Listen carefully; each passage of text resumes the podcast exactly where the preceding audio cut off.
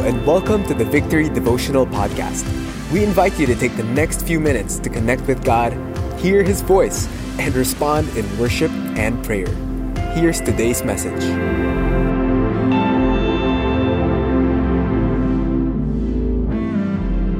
We are still in our Word of God series, and we'll do something different this morning. We will still talk about God's Word, we will learn together a prayer, and at the end, we will pray it together. We will learn about a prayer about or on God's Word. So open your Bibles to Psalm 119. We'll read verses 17 to 18. Psalm 119, verses 17 to 18. Deal bountifully with your servant, that I may live and keep your word. Open my eyes, that I may behold wondrous things out of your law. Lord, thank you for your word. Bless the preaching of your word and help us to learn about this prayer that the psalmist provided. In Jesus' name we pray. Amen. You know, Psalm 119 is a remarkable psalm. Well, it is, you know, awesome because it is the longest psalm with 176 verses. Its literary structure is quite unique. Of course, this is a collection of so many psalms from different uh, authors or psalmists. But, you know, the Hebrew alphabet is composed of 22 letters. And uh, the whole Psalm 119, 176 verses of it, were divided into 22 sections, and each section has eight verses. And the line of each section begins with the letter of the Hebrew alphabet to complete 22 letters of the Hebrew alphabet, 22 sections. So this is, wow, simply awesome.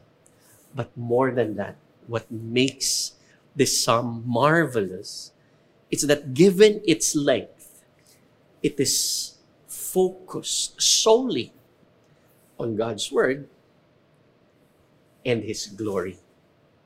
And in this section that we just read a while ago, we declared a while ago, we will learn about a prayer on God's word that we will pray together. And I hope, and our hope, our prayer and our faith is that you can pray it as often as well. So, first, deal bountifully with your servant. Deal bountifully with your servant. You know, this is a poem. And somehow, this is a figure of speech that says that, that that gives us an idea that the psalmist is of course appealing this is a prayer that's why we're learning about this prayer this is a prayer to god for his favor to turn his favor towards his servant this is very similar but by principle asking and seeking the favor of god is similar to the benediction or to the prayer that we normally pray in number six the Lord bless you and keep you. The Lord make his face shine upon you and be gracious to you. The Lord turn his face towards you and give you peace. It's the principle of favor or God's face turning to his people. You know, in ancient times, in biblical times, in the Hebrew culture, when they want God's favor on them, they say, Turn your face towards me. Do you remember the time in the wilderness that Moses was having a, you know, was, was, was already upset and frustrated with God's people. And so he appealed and prayed to God, God, turn your face towards me. Turn your face towards me that I may see you. But God replied to him, You're not yet ready to see my face. So I won't do that just now. But that's the, that's the principle that when God's face is turned to someone, his favor rests on them. So that's a good prayer. So when the psalmist said, Deal bountifully with your servant, turn your face towards me, turn your favor towards me. But the great and the awesome thing here is that he says, turn your favor towards your servant. You know, a servant, we all know that a servant does the work of the master. In other words, the prayer for God's favor is not just for the favor or the blessing itself, but the prayer or the appeal for God's favor was so that the psalmist could do the purposes of God because the psalmist recognizes he is a servant. And that's something that we could declare, right? God, turn your face towards me. Deal bountifully with me. Turn your favor towards me that I may do your purpose. Another meaning of this verse, I mean, this is so rich. Another meaning of this is that the word bountiful means that you treat me like a weaned child or a child being weaned. Exactly that word bountiful is the same word as wean or being weaned, meaning a child being prepared, delicately prepared for a bigger purpose. The same way that Samuel was weaned uh, by his mother so that she can turn him over to Eli to do the works of God. And so, same thing here in this passage. Deal bountifully, deal with me, Lord. The, the, the prayers, deal with me, Lord, like a delicate child, that I may do your works. Again, the purpose of God's favor and blessing is not the blessing itself, but that they, that, that but that we may be able to do God's purposes. Amen. And then the psalmist declares, Deal bountifully with your servant that I may live and keep your word. Wow. Well, we have been talking about this in our Sunday services, in our morning devotions, that keeping the word of God, it makes us live. Same thing here. Lord, the appeal, the prayer is that, Lord, turn your face toward me that I may be able to do your purposes. Lord, turn to me your face, give me your favor that I may live. And again, the end game of the blessing of God is not the blessing itself, but that we may be able to keep your word. And we've been saying it.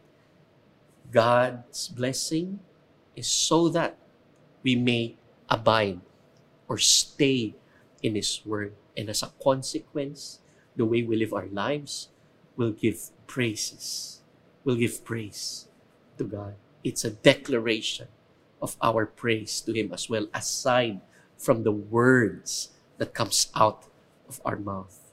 And then the psalmist says, Open my eyes that I may behold wondrous things out of your law. So now the, the prayer is to open Open my eyes, Lord. The psalmist recognizes that there are things that can blind him with blind him from the word of God, blind him from the purposes of God. And guess what? The things that blinded people before are still the same now. Sin can blind us the worries of this world can blind us. That's why Jesus said, Do not worry.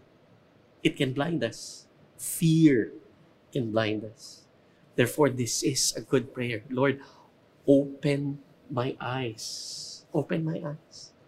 There's a story, a true story in the Old Testament of the prophet Elisha and his servant. They were just two in the house. And the king of the other nation got so frustrated and mad, angry at Elisha because he was, you know, Elisha was revealing the war strategies of the enemy king.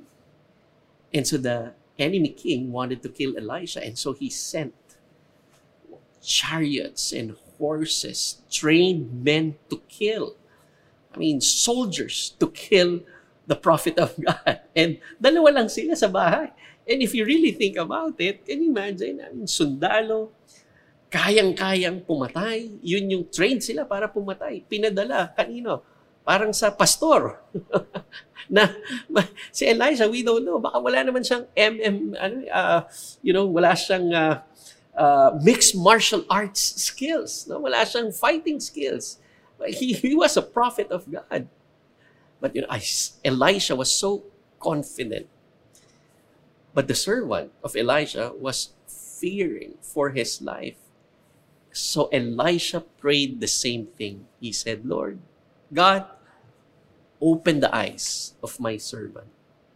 And behold, when God opened the eyes of his servant, the servant saw behind the chariots and horses and soldiers of the enemy were the armies of God, the angels of God behind them.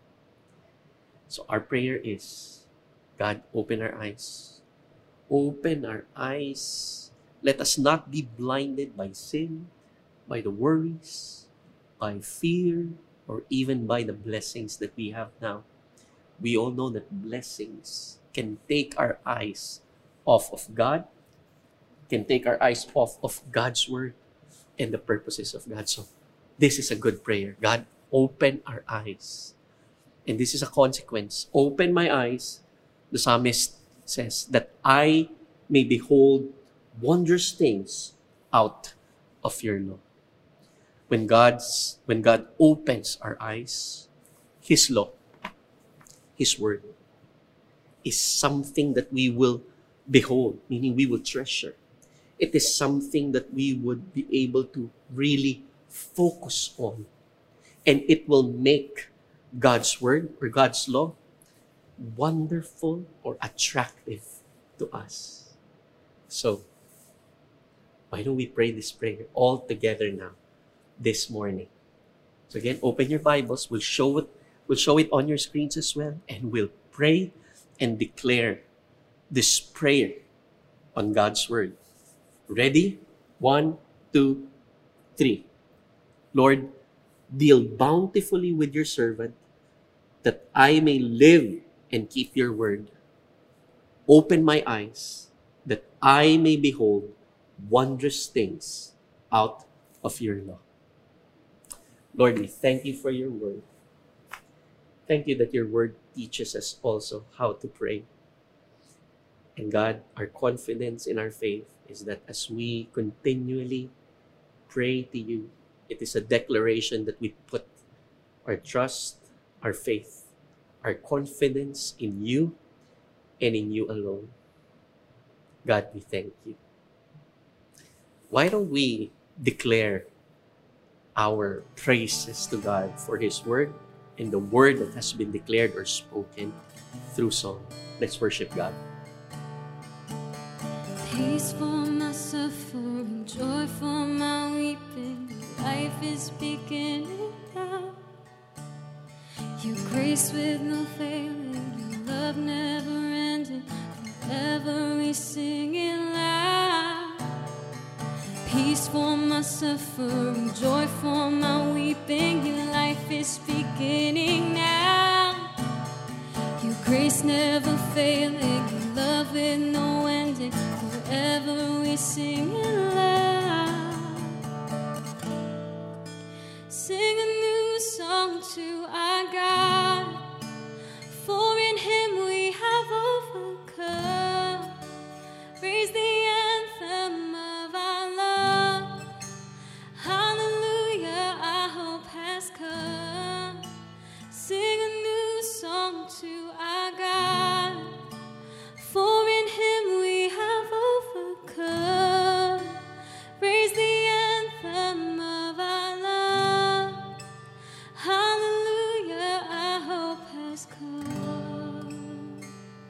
Now allow me to declare God's favor upon you.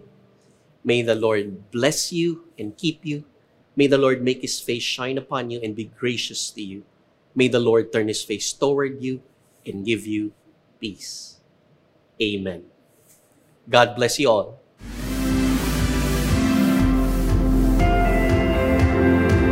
Thanks for joining us today. We hope this helps you build a habit of hearing from God daily. For more messages like these, follow us on Spotify or Apple Podcasts. If you'd like to watch these messages live every morning, visit us on facebook.com slash victoryph.